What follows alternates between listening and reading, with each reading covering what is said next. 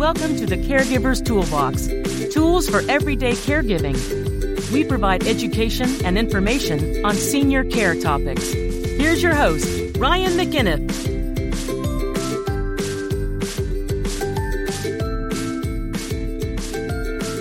Hello, everybody, and welcome to the Caregiver's Toolbox Tools for Everyday Caregiving. My name is Ryan McAniff, and I am your host, and I am the owner of Minute Women Home Care, just possibly the greatest private home care agency in the history of the world.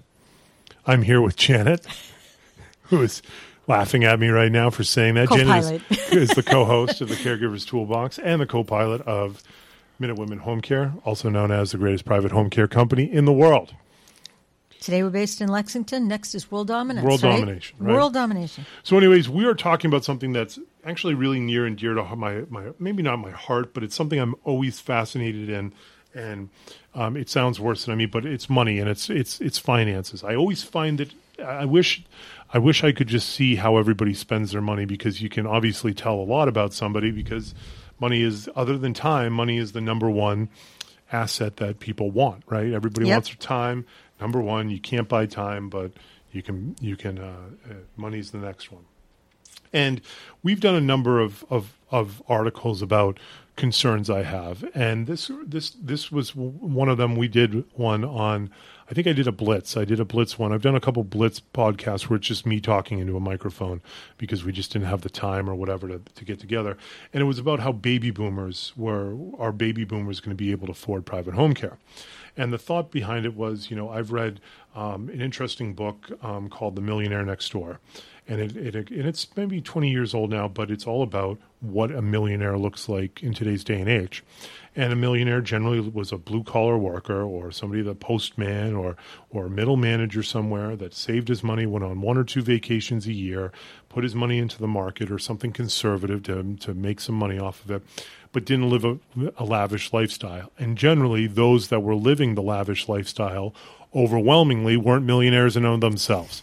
You were more likely to be a millionaire driving a Ford than you were a BMW. Is kind of what this book was talking about. And they interviewed a number of people, and there was one that stuck out to me was a salesman, and I used to be a salesman, and so I can at least relate to this. And it was about, you know, the guy had, I forget what he had three cars, two jet skis, a boat, big house. He had stuff. He had nice stuff. And so he, they, he allowed, this guy allowed the authors to go through his finances, and they realized this guy was maybe worth a hundred grand. You know, on on on paper, he looked uh, on. You went to his house, he looked like a millionaire. You start all his assets with all his debts. He's worth very very far away from a million dollars. And they said, "Why do you live like this?" And he goes, "Well, I have to spend my money as a salesman because if I don't, I have no motivation to go out and sell anymore. So I live paycheck to paycheck to make sure that I can continue selling. It's my motivation." And of course, I'm sure the authors of this book were just like, "What? like, Yeah. what a way to live life!" But anyways, it came as quickly as it went. And one of the things I've always not worried about because it's so far away, but not far away, but it's it's there's some time there where the true baby boomer generation really gets into the time where they need private home care services. When you're mm-hmm. in your 80s and in your 90s, you still probably have another what would you say a 10 to 20 year gap before the real crux of that go in there Probably. probably.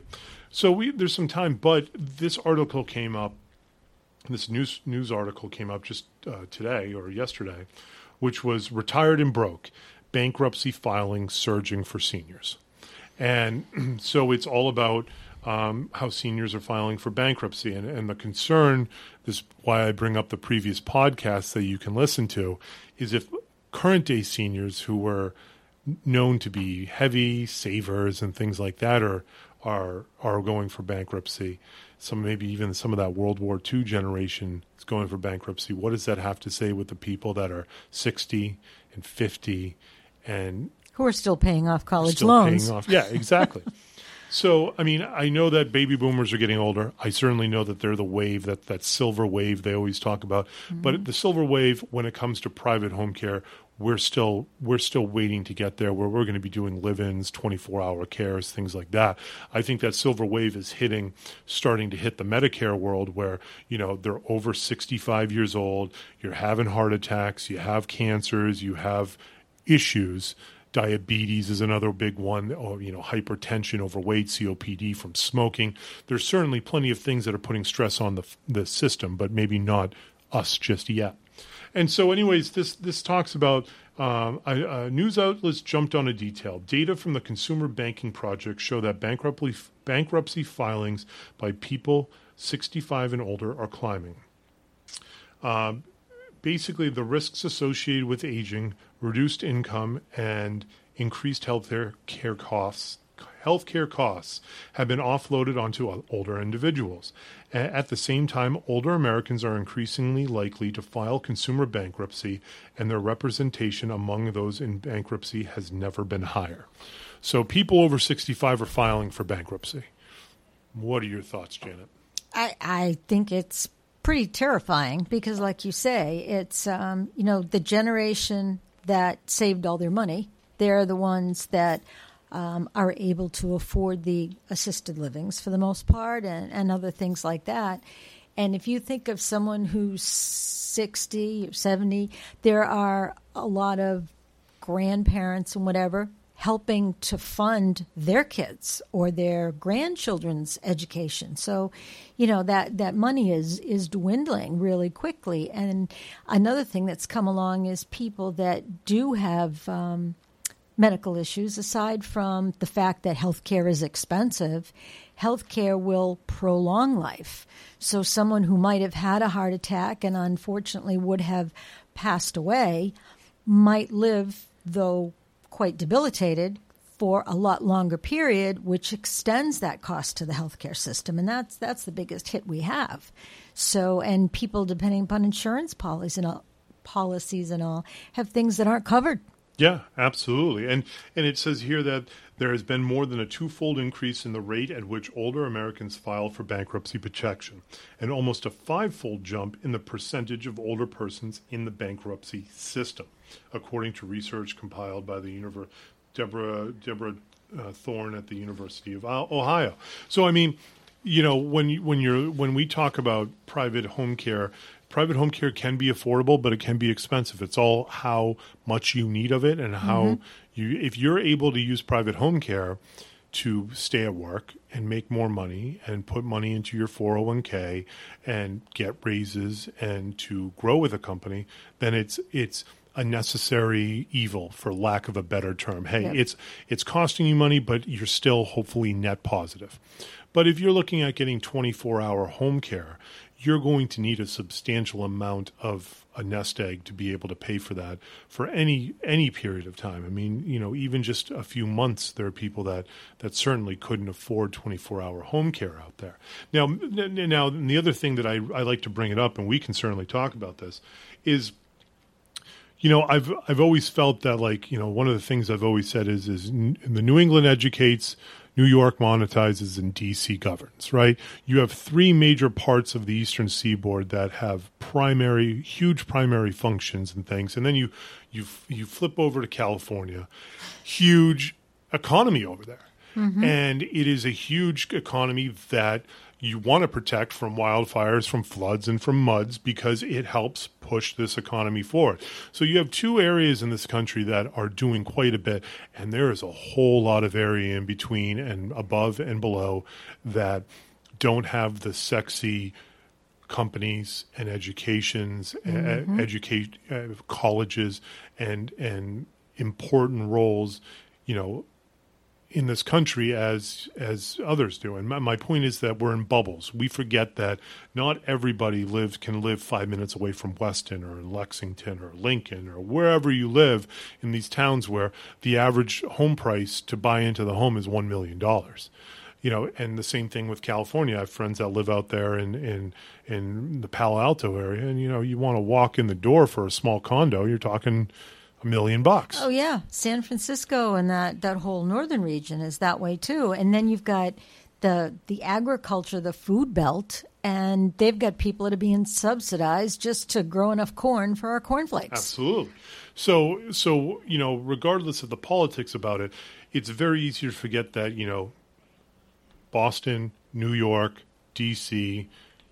San Francisco to LA and maybe even San Diego, a lot of money there probably not going to be nearly the issue that it's going to be, say, Iowa say Nebraska, you know, where where there's plenty of money out there. I get that. You know, Warren Buffett's out there and he's he's a billionaire, but he's one guy. There are still a lot of working class families that are struggling to pay for things, and that's going to see an increase in um, the amount of bankruptcies that are going on because of the costs that are associated with it.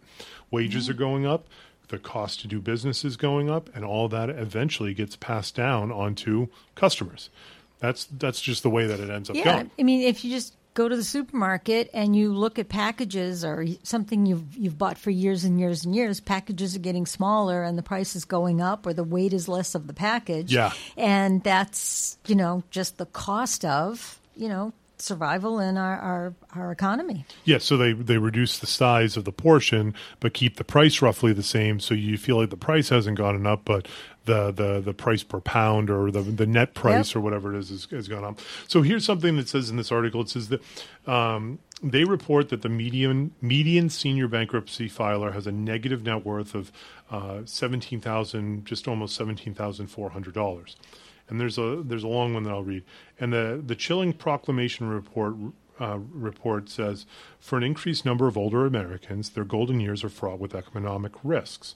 Absent significant policy changes that reassume the risks of aging and uh, effectively ensure the financial stability of older Americans, our data suggests that the trend of an aging bankruptcy population will continue.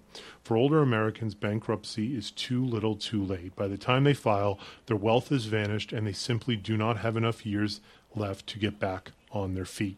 So you're you're basically, you know, the two what are the two mm. favorite things that money loves? Time and compound interest, right? Those are those are the two things that money loves more than anything else in the world.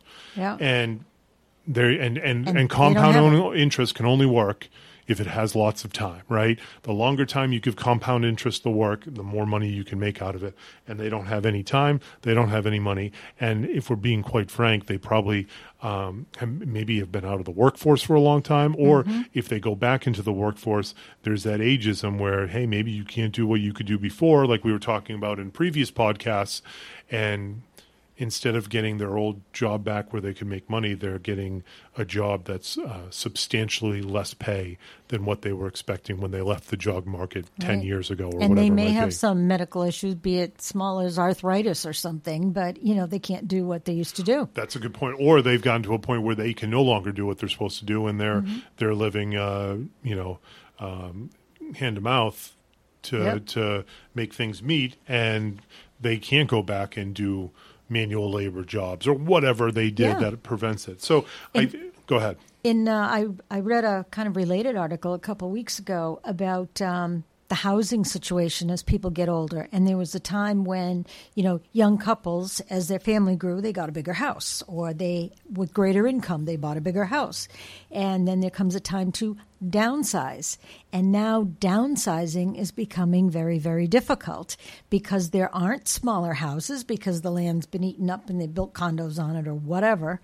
And they can't sell their bigger house for as much money as it costs them to move into the two bedroom apartment. Because the the comps as they say if you watch HGTV Yep. everybody's got like the the super duper kitchens and they have to sink a ton of money in their house just to downsize to something they can manage. So they're stuck in their big house that they have to maintain and manage. Downsizing used to be the thing to do and now Yeah. a lot of people are stuck Yeah, I mean, you know, you used to have towns where you had entry level na- neighborhoods, Exactly. you had medium levels, and then you had upper upper middle class, and then you had the upper class section. And now it feels like, especially around Boston area, everything's upper middle class, if not higher. Like you, you know, it's just it's it's it's the way it is. I mean, even in Medford, I live in Medford. It's about I don't know, seven minutes north of Boston, and it used to be a big blue collar town. It was it was not a town that you were going to go with your little kids to. It's probably a rough town. Towns around it were a little bit rougher, but Medford was a rough town, and you know, crummy three story three. What they what they did was they have three story buildings, and they they turn them into three condos, right? And so now those crummy three condo buildings, the whole multifamily is going for a million dollars a million, and it need, and it's a fixer upper.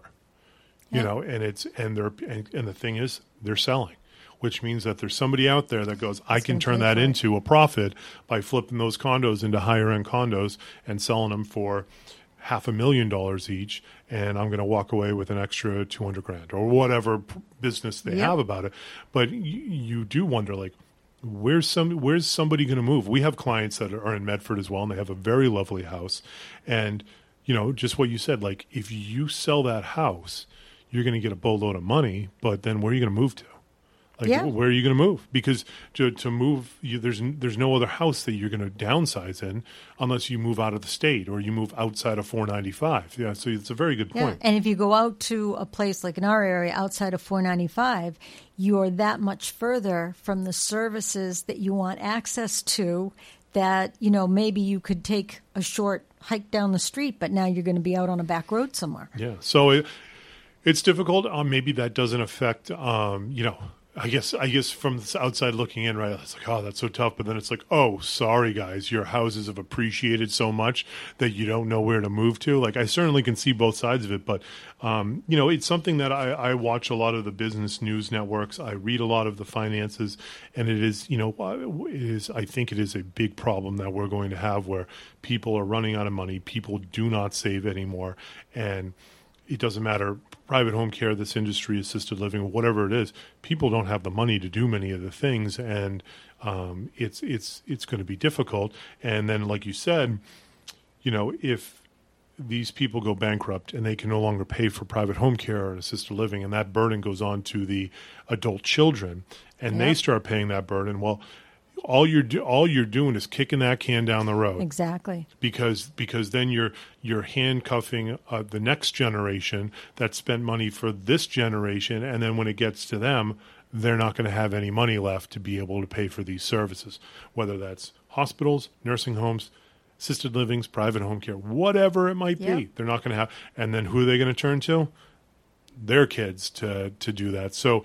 Um, it's going to be interesting, and it's a concern. So I found this article in the uh, the Washington Post, um, and I thought it was good. Retired and broke, bankruptcy filing surging for seniors, and I've been I've certainly had my experience with some seniors, and um, you know i- it's it's tough to think about that you're going to be working to the very last day of your life, and you're going to work and work and work until you can't, and you're never going to have that opportunity to be able to retire and enjoy some part of life. You know, Yeah, it's it's really a, a daunting situation, and I think it's also one reason that issues like anxiety and depression and other things are on the rise in an older population because this is what they're facing every day. Yeah, absolutely. Yeah. So, anyways, that gives you an idea of what what's on our minds. You know, I'm always interested in this type of stuff. So, if you have any feedback, you can reach out to us.